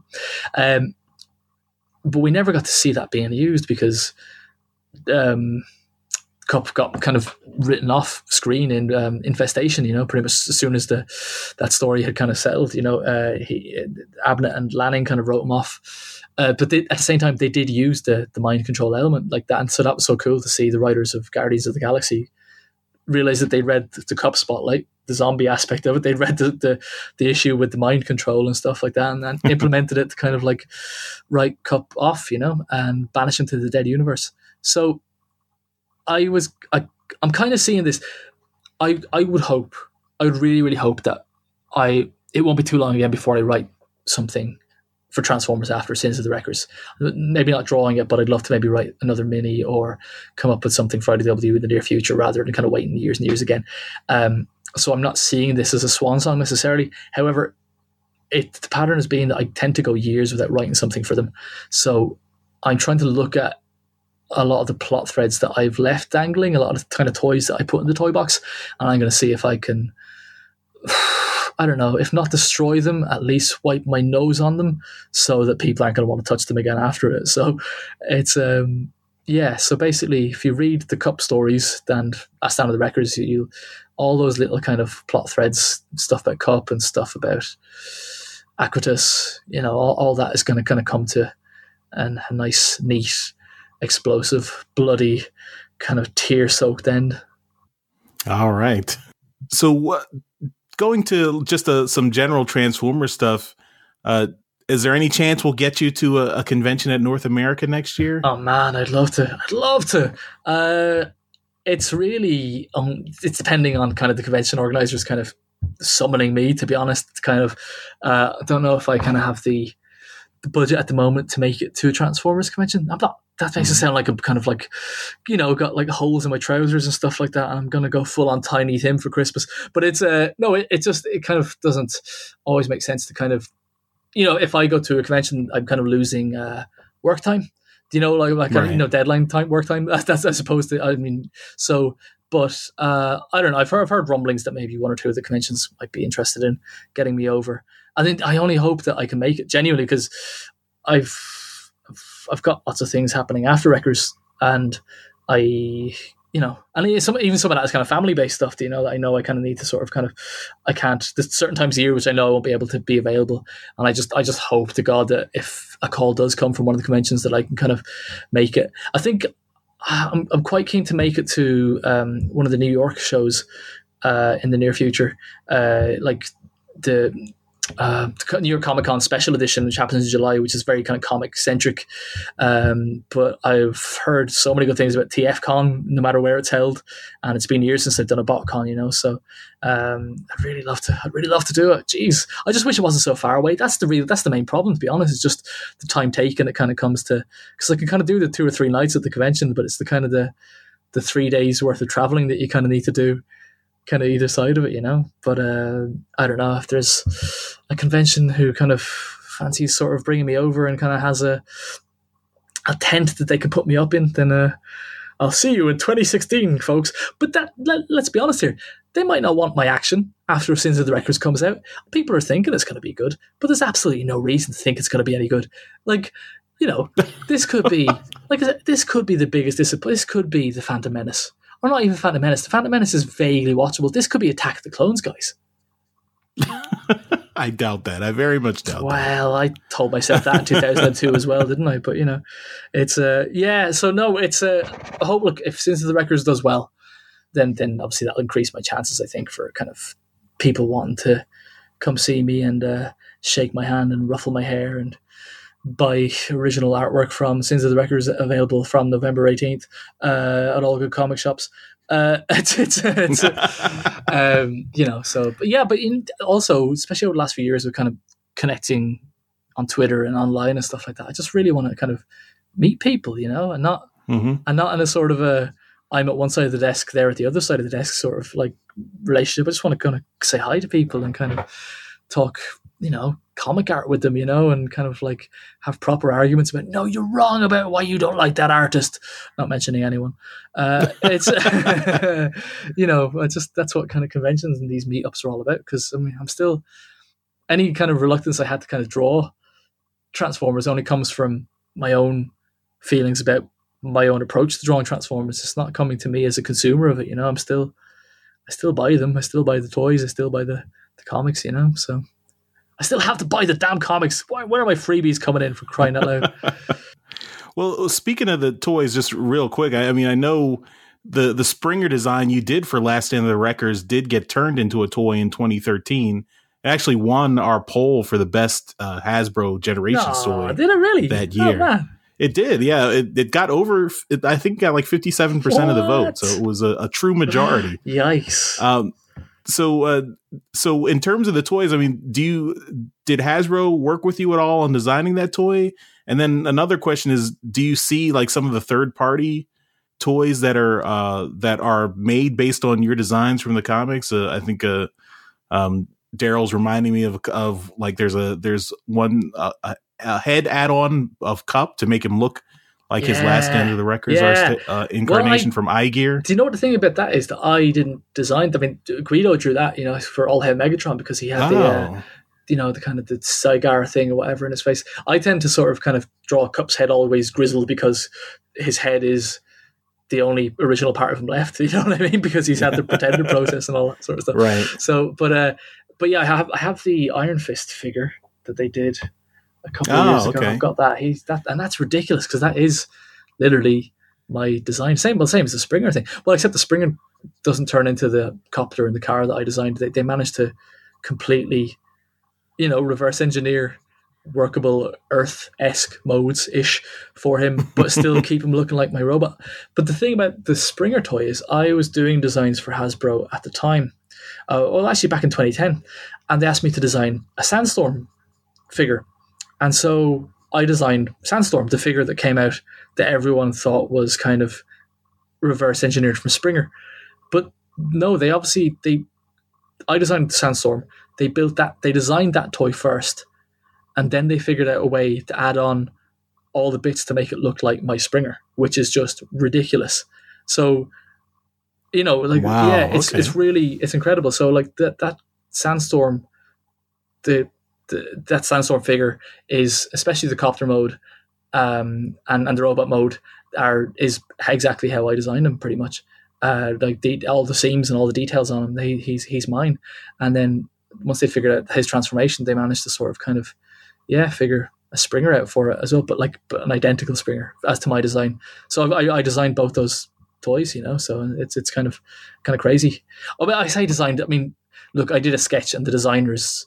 Uh, yeah, I, I don't want to sort of steal credit from the actual engineers and, and the actual Hasbro design team, but it's but yeah, the character designed. I guess the character designed both those figures. Yeah, and yeah, it's Hmm. ridiculous seeing the more than meets the eye stuff. It's ridiculous looking around the room here. I was seeing Yeah. like I've got brainstorm here looking at me, and you know I've got I've got I got the Ultra Magnus for my birthday, you know, and it's just it's just incredible. Like I, I designed an Ultra Magnus toy now, you know. It's like how, when was that? Yeah, how, yeah. how did that happen? You know, and again Springer as well. All the characters that are kind of my favorites. You know, it's kind of like uh, you know, I, they, they did, did that Cloud Rodimus, the Takara Cloud Rodimus, which is based on a Springer Sandstorm mold as well. So again, essentially, I can pretend that I've designed that hot rod, you know. So it's it's it's kind of it's all it's all it's all coming up, Nick. So it's it's it's wonderful. It is wonderful. I'd love to. It's um it's a timing thing, but I'd love to kind of have a dedicated time period to kind of do some work with Hasbro again because they're really supportive. They really just let you go mad, and they figure out all the hard stuff afterwards. You know, it's it's a it's cool. And then it's cool as well. I mean, with Wreckers, or Sins of the Wreckers, I haven't really, well, for the main cast, I haven't really done a huge amount of like design work. I've been using Andrew's, Andrew Griffith's um, Kup and RC, so because it ties in with you know the ongoing on Earth and stuff. And Stakeout pretty much looks like his MicroMaster version. Hubcap is new, and uh, Roadbuster is I've is, is my design, whatever. But kind of a lot of the other characters you're going to see are kind of how they've appeared before, you know. Um, yeah, well, yeah, yeah. so just yeah, just thinking of things like I, I, I, should I should I drop some sort of hint about kind of a whole set of other characters that you know no one's kind of guessed yet. No, I'll keep it.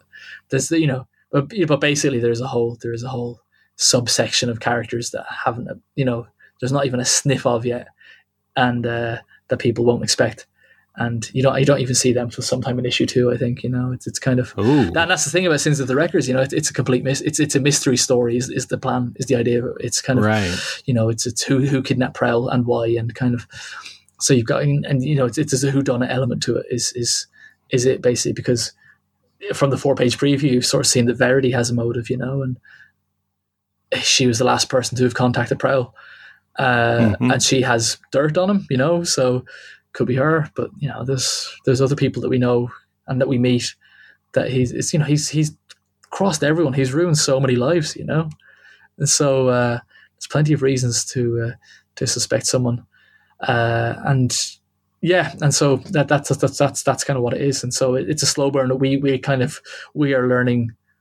You know, we're we're we're solving the mystery with the Wreckers, with the characters. You know, we're we're not really in the know before anyone else uh, you know, we, we, we're we're not at the two two sort of issues ahead of the Wreckers as far as like what's going on. So it's uh, and and so it's it's not as crash bang wallop as Last time of the Wreckers. It hasn't got like a big ridiculous prison break in the first page. You know, it's about kind of a creepy sort of atmosphere. You know, it's it's a lot of it is about the environment. Uh, I, feel, I feel like completely commandeered this question to plug the comic, but it's but it's, it's, it's, it's stuff that I kind of wanted to just get across. It it's it's yeah. I really we're really working hard, and and you know it's somewhere it's something that Josh Burcham, the colorist, is really kind of that's where he's coming to the fore. I think is the environment and the atmosphere, and you know he's he's he changes his style to kind of match the styles that I change all the flipping time, but, but it always seems to suit the story, you know. And what we're trying to sort of kind of evoke, I think, is just this kind of like eerie sort of kind of coldness with especially with issue one the last stand of the Wreckers, but or with sins of the Wreckers, but a kind of sense of just being alone, of isolation, and that's kind of uh, there's there's something in I think in every issue of Sins of the Wreckers which I can confidently say you definitely will have not seen in a Transformers comic, and and possibly not in any any comic. We're, we're, we're doing some some suitably bonkers stuff and there's some really kind of visuals which are like, yep, didn't didn't see it coming. You know, it's it's kind of and and you know that thanks to John Barber again for letting me kind of do that as well. I'm not even talking about kind of necessarily paneling or storytelling things. I just mean you never you, you never would have guessed that character X would have done you know thing Y you know? So it's it's uh, yeah and really I can't wait. I mean I'm dreading it as well because things are a bit more instant feedback wise and on the internet than it maybe was even five years ago you know? There's message boards but you know I have a Twitter account now. I can and people in fairness people don't usually at someone to, to be dickheads to genuinely you know I know it does happen but you know, in comics, it, it doesn't happen that often, you know, but but it's hard not to discover when someone isn't happy, you know, and, and kind of carry that around with you as well. So I'm kind of hoping that, uh, you know, I don't, you don't expect to please everyone, and you know, you don't want to please everyone either, but you want you do want everyone to give it a fair shake, and and we've been working on it long enough and kind of hard enough that, you know, you just you just want people to kind of give it a chance, and if it's not for you, it's not for you. But I, I think I think if you like Transformers, and if you especially if you liked Last Stand of the Wreckers, and if you want to know what kind of has been happening to your old mates since then. And look, if you want to see Prowl in serious, serious trouble, it's uh, it's it's. I think it's the place to be. Really, I'm I'm, I'm drawing stuff. yeah, I'm drawing stuff at the moment, which kind of really kind of puts Prowl in a in a bad way, you know. So you'll be people people people like that, don't they? Yes. yeah, that, that I got to tell you, that doesn't sound anywhere near as lame as Attack of the Clones. So I think we're all going to enjoy it. Yeah, Attack of the Clones sounded good on, on paper, right? But yeah, no, I, I hope so. I hope so. It's a, it's funny because it's it's yeah, it's it's it's a sequel to Wreckers. It's the Wreckers series. It's Wreckers Part Two. It's it's very much an organic follow on, but it's um, but I do you do find that when Prowl is involved, he does dominate, doesn't he? Like even when he's off screen, he's Mhm. he's he's on screen. So I kind of, you know, my own, my only worry with people would be sort of like, you know, it, it's it's very Prowl centric, but it's but it's very Wrecker centric as well. It's it's kind of there's no other characters really would be involved in this. Excuse me, this transaction, this kind of uh, you know, th- this this level of interaction with Prowl on on this level. Uh, yeah, and you know the, the thing I'm happiest about is the fact that Verity is is first and foremost kind of involved. You know, I, I really love that she's involved. That she's the instigator for the story. Really, you know, she kicks it off, and she's got she's got a really great arc all of her own. You know, she's uh, you know as essential as she. Some sometimes people thought she wasn't essential to Last Stand of the Wreckers, and she was. She she definitely needed to be there, even from a point of view of like. I'm I'm a firm believer that in Transformers you kind of need a little bit of context as and the, the humans offer the context that they are giant aliens, you know, that Mhm. and, and that they're robots. Otherwise, they kind of do feel.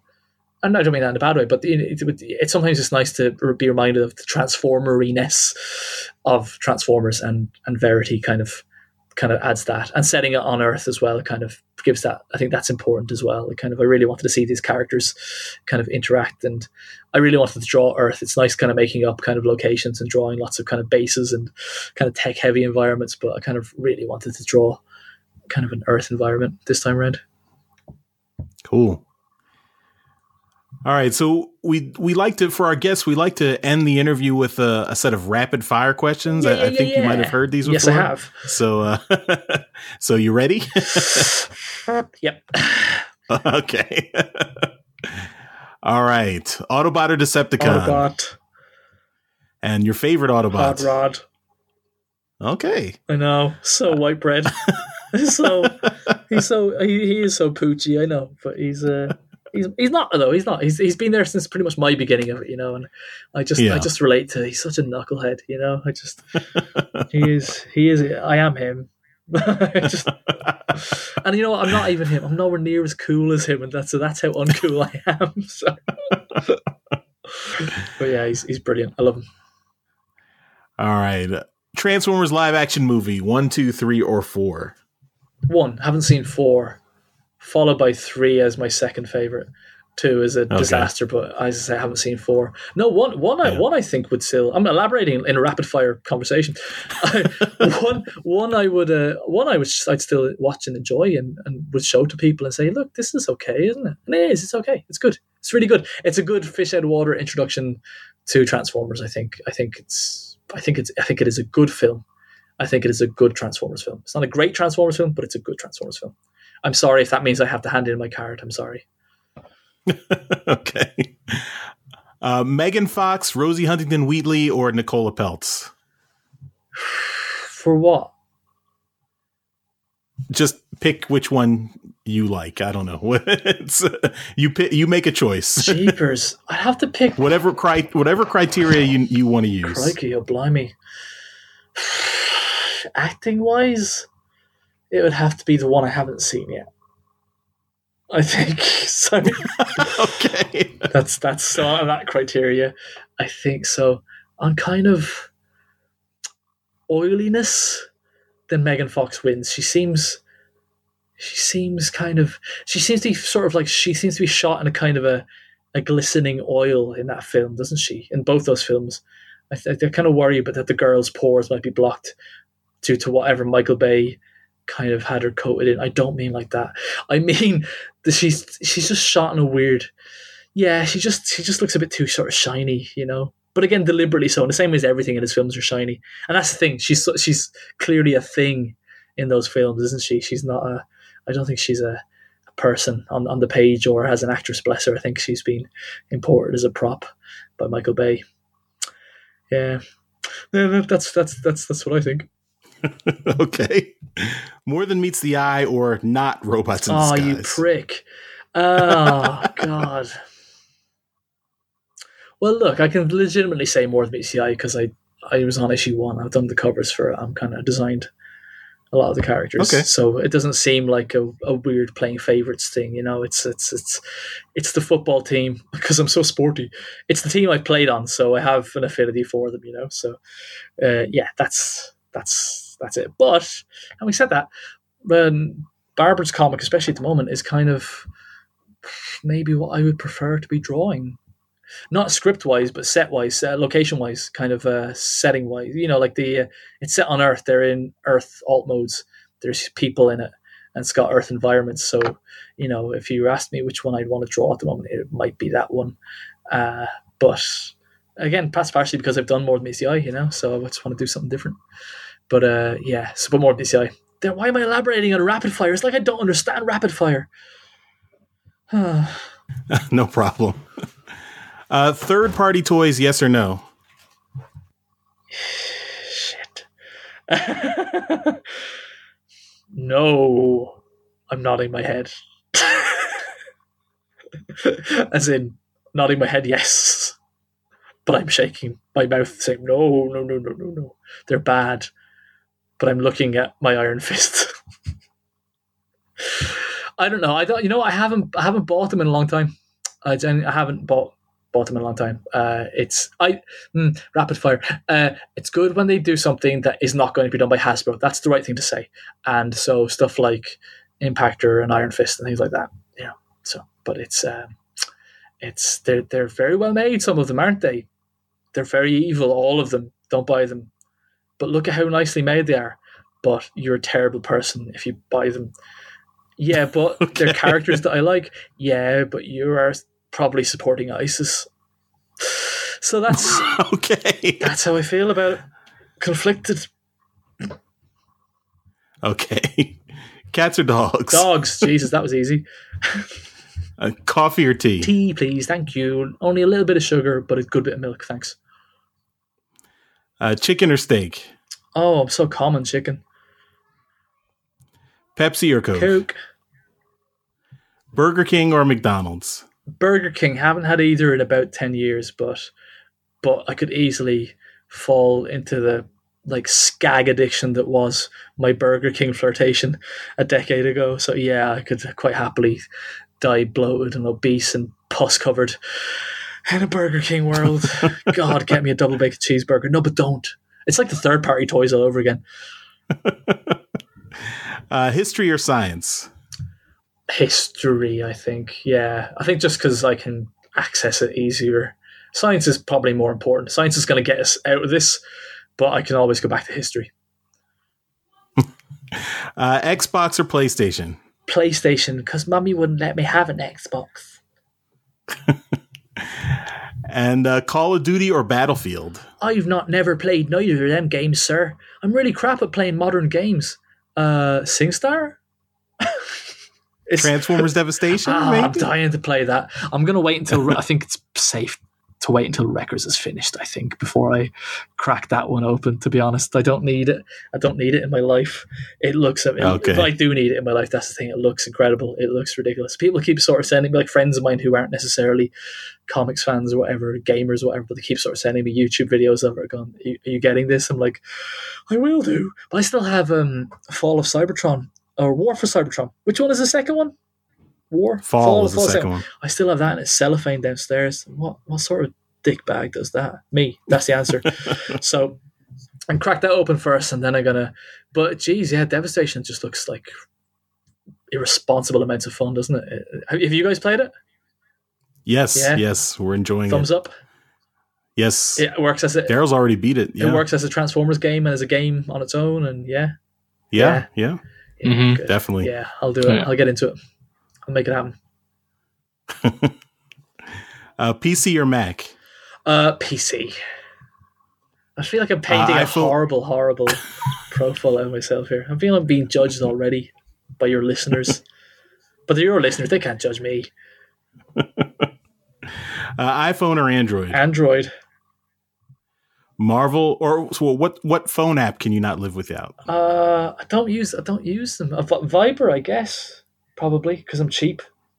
Uh, so yeah, yeah. No, I, I use my phone. I only just used got a smartphone for the first time this year because I just um, I uh, it's because my it's because my brother and my sister moved to different countries, and so this is literally the only reason I got a smartphone so I could sort of use sort of Skype and Viber and things like that. You know, on the move. Mhm. Uh, otherwise, I'd be quite happy, sort of like texting from 1998. Uh, so yeah, so and yeah, I took. Also, I know that if I had apps, I would use them. I, you know, I would. I, I did some work this year for uh, uh, a tablet-based and mobile-based video game, and I know that I'm never going to play that game, and it's really weird. But it's uh, yeah, uh, which hopefully I can tell you more about soon. But yeah, anyway, it's one of those. But uh, yeah, no, yeah, just the, the app that makes me call my mom is is the one I can't live without. Yeah, Uh, Marvel or DC? Marvel, And your favorite Marvel character? uh, Death's Head. Ah, yes. Yeah, Good I, yeah, I was going to say Spider Man, but but He's a favorite. yeah, no, again, so white bread, Nick. You you you you just like all the you just like all the quip quippy youths, but it's uh uh no. I mean, I'd love to draw Spidey, but I mean, again, the, the whole getting I got to draw Transformers, my first professional comic, and it was the only comic I ever wanted to draw, and it's the same with Marvel. The only Marvel comic, I, well, you know, the, the Marvel comic I want to draw the most in the world was the Death's Head comic, and I got to draw that, and you know, so that's I'm taking them off. I can die by the time I'm forty. See you there, kids. Uh, Stallone or Schwarzenegger? Stallone. All right. Yeah, uh, yeah, and um, the more more and more I experience of Stallone, the more I legitimately think he's a he's a force for good in this world. He's. Uh, I saw I saw First Blood for the first time a few weeks ago. Oh, okay. Actual good film. But in the same way that like a film is good, and not just a good Stallone film. I think it was a good film. I but I haven't seen I haven't seen the sequels, but I know they become more and more explosive and ridiculous and overblown. but it's uh, yeah. So no, Stallone, Stallone. Yeah, I think I think Schwarzenegger, you're a chancer. You're a chancer, mate. Come at me. Okay, I'll have to figure out what a chancer is. someone Okay. someone who is bluffing their way through life and it's just Ah, yeah okay. just you know getting by with minimum amount of skill and talent but look at him whereas look Stallone can write you know it's Stallone nominated for a writing Oscar you know and he played Judge Dredd that time right. uh, Zoe Saldana or Scarlett Johansson?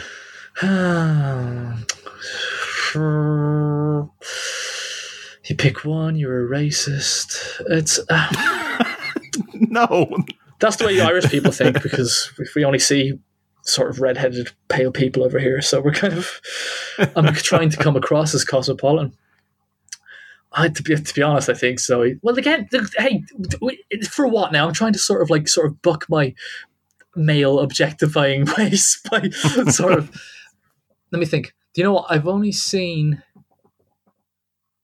I've only seen Scarlett Johansson in two films, one of which is an Avengers film, the other which is Lost in Translation. Uh, and I've seen Zoe Saldana in two films. No, yeah, I think Saldana. To be honest, I think I'm gonna go.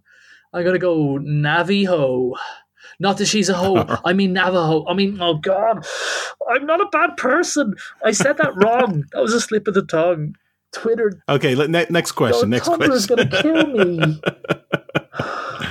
I Twilight or Hunger like I tried not to be racist, but I came out sexist, and it wasn't. It's because it's late at night over here, and I didn't mean it like that, guys. You know I didn't. Come on. Oh God, what did you say? Hunger Games. Hunger Games. I haven't seen it or read it, but I have seen Twilight. So Hunger Games. okay. Uh, Pixar or DreamWorks? Uh, Pixar because they don't shoehorn ridiculous pop culture references and dance sequences to contemporary music tracks in at a moment's notice, and they have heart and charm. But yeah, otherwise they're identical. yeah, no, uh, Pixar. Star Wars or Star Trek? Oh, it's a weird ass that in the week that we've had, isn't it, with the Star Wars trailer?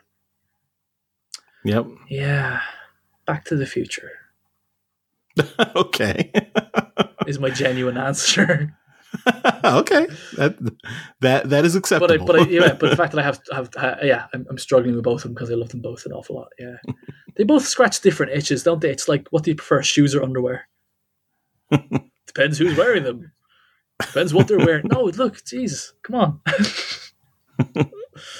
Simpsons or Family Guy, Simpsons. Walking Dead or Game of Thrones. Right. Well, this is where I have to admit that I have never seen either of those things. Actually, no, I've seen the the pilot of Walking Dead, and as good as it was, obviously didn't make me watch any more of it. So, um, I think I'd gone off the comics at that stage. So I kind of thought, I was, well, I'm ultimately going to go off the TV show, so why bother? So, um, I so I will say Walking Dead because the pilot is great. The pilot is a great like standalone kind of horror thing. I think it's really really good.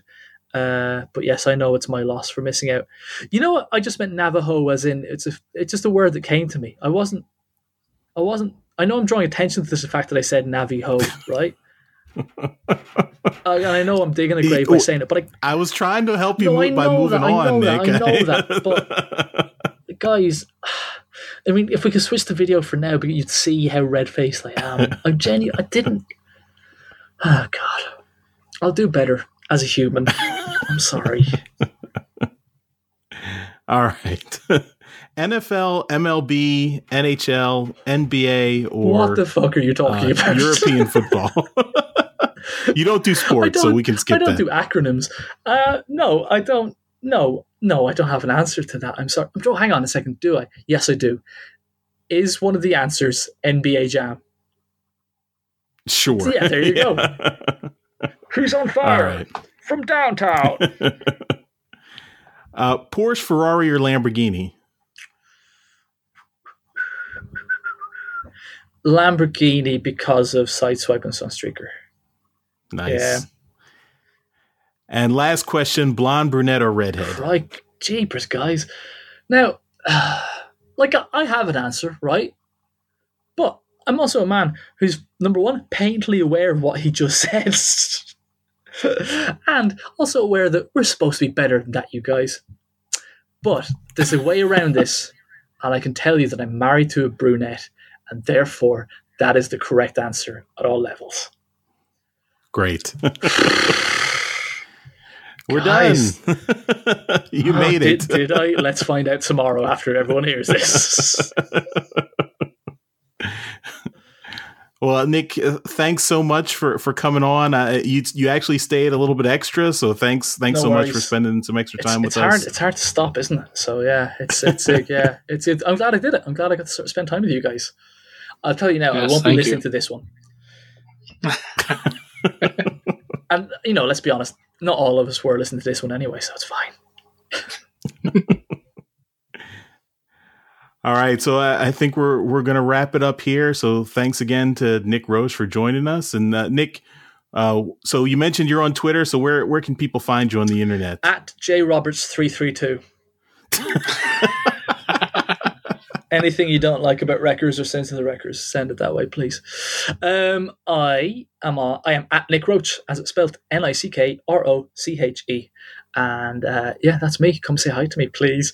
Uh, that's where, and I'm obviously in the run up to Sins of the Wreckers. I'm posting like little previews, and a lot of the time I'm kind of posting pencil art or unfinished artwork from uh, issues uh, kind of further in the run as well, and uh, maybe a bit nearer the time I might start leaking kind of um, kind of lines of dialogue as well. I know that's a fun thing to do uh, ahead of a release.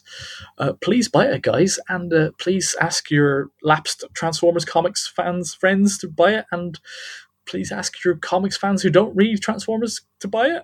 As you know, so it's a it'd be really good if we could sort of send a message obviously based on the fact if you like it or not, but send a message to IDW that it's something that people were asking for and that, you know, hopefully we delivered, you know. But obviously, you know, well, let's let the, the number speak for itself. But I know that Josh and I are really, really proud of what we put together. And we, we think, as different as it is from Last Stand of the Wreckers, we think it, it does, it, ca- it can stand fairly proudly with it and it's it can stand alone also.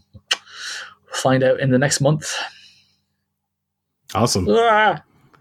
I'm sure. All I'm right. sure your work's uh, very good. We can't. We can't. Uh, uh, we can't speak for for Josh's. It's He's to be honest, I don't pay attention to his side of it. To be, you know, as soon as the as soon as the artwork is sent in, I'm just you know not bothered. I, I mean, i those colors in those four pages looked okay, didn't they? I, mean, I haven't seen them, but you know, I think no, he's the man. He is he is the the MVP of the book. He's he's he's great. This is Josh Perez we're talking about, yeah. Yes. Yeah, yeah, yeah, yeah. He's good. He's good, isn't he? Uh, good- no, good it's, yeah. Birch, birch him all the way this time until Paris turns my head next time, and then I'll hoarsely find my way in his swatch laden bed. Awesome. All right. Thanks again, Nick, and we will talk to everyone next time. Thanks everyone for listening to Transmissions. Uh, this has been a special episode with Last Stand and Sins of the Wreckers uh, artist and writer Nick Roche. Thanks for joining us, and maybe we'll have you back when when the miniseries is over. We can do kind of a post mortem Yeah, I would on uh, flipping love on to do whole that. I really hope so. I really, as long as everyone's still talking to me, not only for the work that I did, but also for the slip of the tongue earlier. yeah. All right. Bye, everybody. Merry Christmas. But